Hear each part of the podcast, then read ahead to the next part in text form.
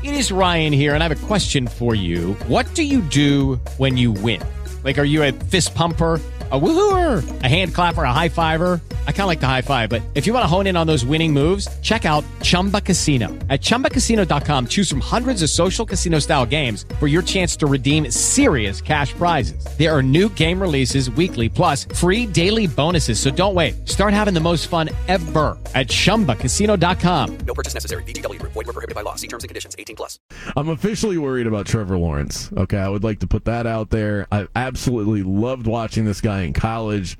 Never a doubt in my mind that he wouldn't be a sensational pro. I figured that his floor was something around the tenth best quarterback in the N F L whenever he reached that point. This dude is not even close. And we're and we're into the second year, and it's one game, and I just thought that we'd see a different quarterback take the field in week one. A new coach, new weapons, a year under his belt, his buddy Travis Etienne on the field. There's a lot going for him.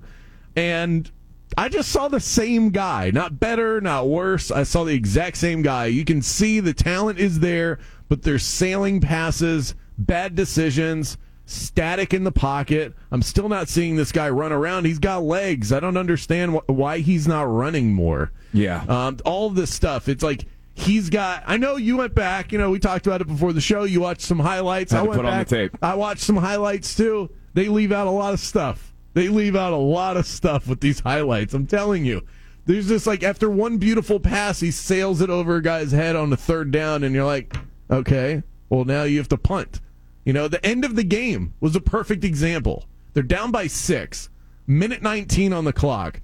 He's got the ball around midfield. It's third and eleven. They've got two timeouts. You just need to get a couple of yards. This guy rolls out after feeling some pressure and Hail Marys the ball down the field. Interception, end of the game. That's that's and then so what you see talent wise is his ability to roll out, his ability to throw the ball sixty yards down the field, but it's bad decision making and you're throwing it to the defense. This kind of stuff just drives me nuts with Trevor Lawrence. I mean, he never faced any adversity at Clemson. He was usually playing with a lead, and you know, guys have much more space to operate in college game versus the N F L. So he's gotta get accustomed to this level. Things got to go okay outside of him. I mean, I saw at least eight drops in the highlights that I watched, him putting it right there and like a fourth and goal with, I think it was even Etienne, who could yep. have just caught it and walked into the end zone. He drops it. Evan Ingram's good for a bunch of drops. A couple other guys with drops. Yeah. He put it there. Um, so, yeah, that is it, part of the process. I, I give, I give you that. I don't think his wide receivers do him a lot of favors, but where he can help himself, He he tends to not. And I think the thing that bothers me the most is is the key situations. I can't trust him in situational football. And right. that's what I think that's what gets to me with Trevor Lawrence. And that's where, like, you know, you look at when Brady came in the league, not that they're similar players or that I'm even, well, I am comparing them, but Brady was like a six-round pick, overlooked, came in, chip on the shoulder, was clutch, and then kind of got his game to an elite level as time went on. Lawrence, complete opposite, number one overall pick, all the expectations, but that clutch factor, he hasn't really needed to show it because he was part of a powerhouse at Clemson. So there are some things missing. He's got tools in the toolbox. I think it's just reps, and unfortunately he doesn't really have like that leader personality. He doesn't bring a spark. In fact, he's one of the most unmotivational speeches before a season I've ever heard. Okay, so you found this clip of Trevor in the huddle as lethargic as could be. I need to hear this.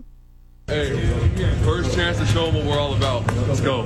Play with some flag. Let's have some fun.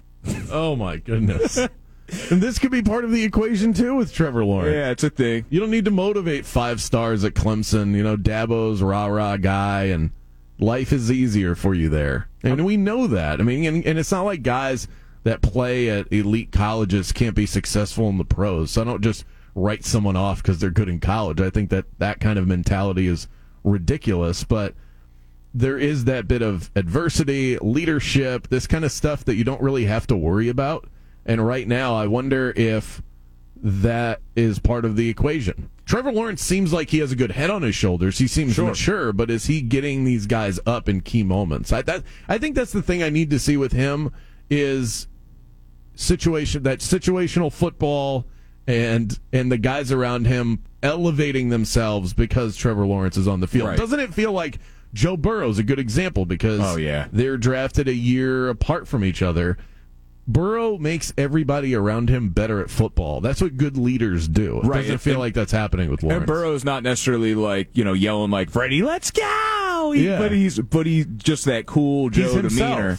Totally himself. And he can be relaxed, and people are like, that's a bad man right there. Even though he, you know, threw a couple picks last week, he brought the boys back, and I expect a big Sunday from him. Although they are without T. Higgins. That's another story. Yeah. Right? I think he's going to be out concussed. That's not definite yet, so I'll have to check because yeah. the Wednesday practice is a big one, and then and then Friday will be the big – because, I mean, well, he's not going to practice today, so I guess it really wouldn't matter. I could just tell you that now. By right. Friday, we'll have a better idea by Friday on T. Higgins. Yeah, very interesting. I would I would there. think he's probably not going to play, but they're, the Bengals are playing against Cooper Rush. How hard could this be? Right. Yeah, I mean, they got to correct themselves after last week on offense, which they're capable of putting up a bunch of points, and the Cowboys do have some pass rush, but neither here nor there. Yeah, Trevor Lawrence, just uh, if, if he does it with his play, he doesn't need this be this motivational guy, but you know, you'd, you'd like to see a little bit more. I mean, Eli Manning won two Super Bowls, and he never had any rah-rah speeches, so at the end of the day, consistent play, and then guys will be able to believe in you, and I think it's just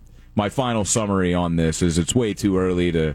to make a judgment on Trevor. I, I got to see what he does by the end of this season. And it, it comes down to the offense that you're in and, and, like, the playmakers you're around. If guys catch the ball, I feel like they put up a lot more points. But his stat line did look a lot similar to the Trevor that we saw last year. And I'm I'm with you. Of course, you. I mean, he's played one season and a game. We need to exercise some patience. But last year, I wasn't concerned. One year, first year rookie, Urban Meyer's his coach. Team is terrible. It's the fact that he had an entire offseason. Things have been slightly revamped. Big offseason acquisition-wise for them. And I just saw the exact same guy. It's one week, but I expected to see a better version of him, and I'm not sure that I saw that. That's where they're... This is the first time. This isn't some... This isn't like I'm repeating myself from last year. I was very patient with him last year.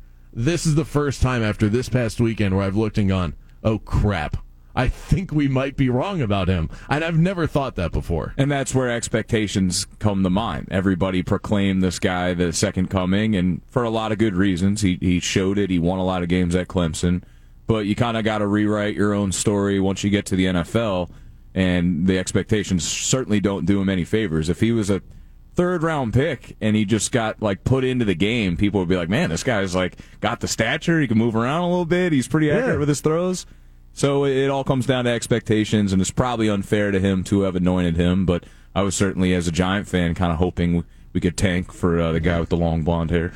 Coming up next is Franz Wagner set for a mega breakout season with the Magic. We'll detail that one next. It is Ryan here, and I have a question for you. What do you do when you win? Like, are you a fist pumper?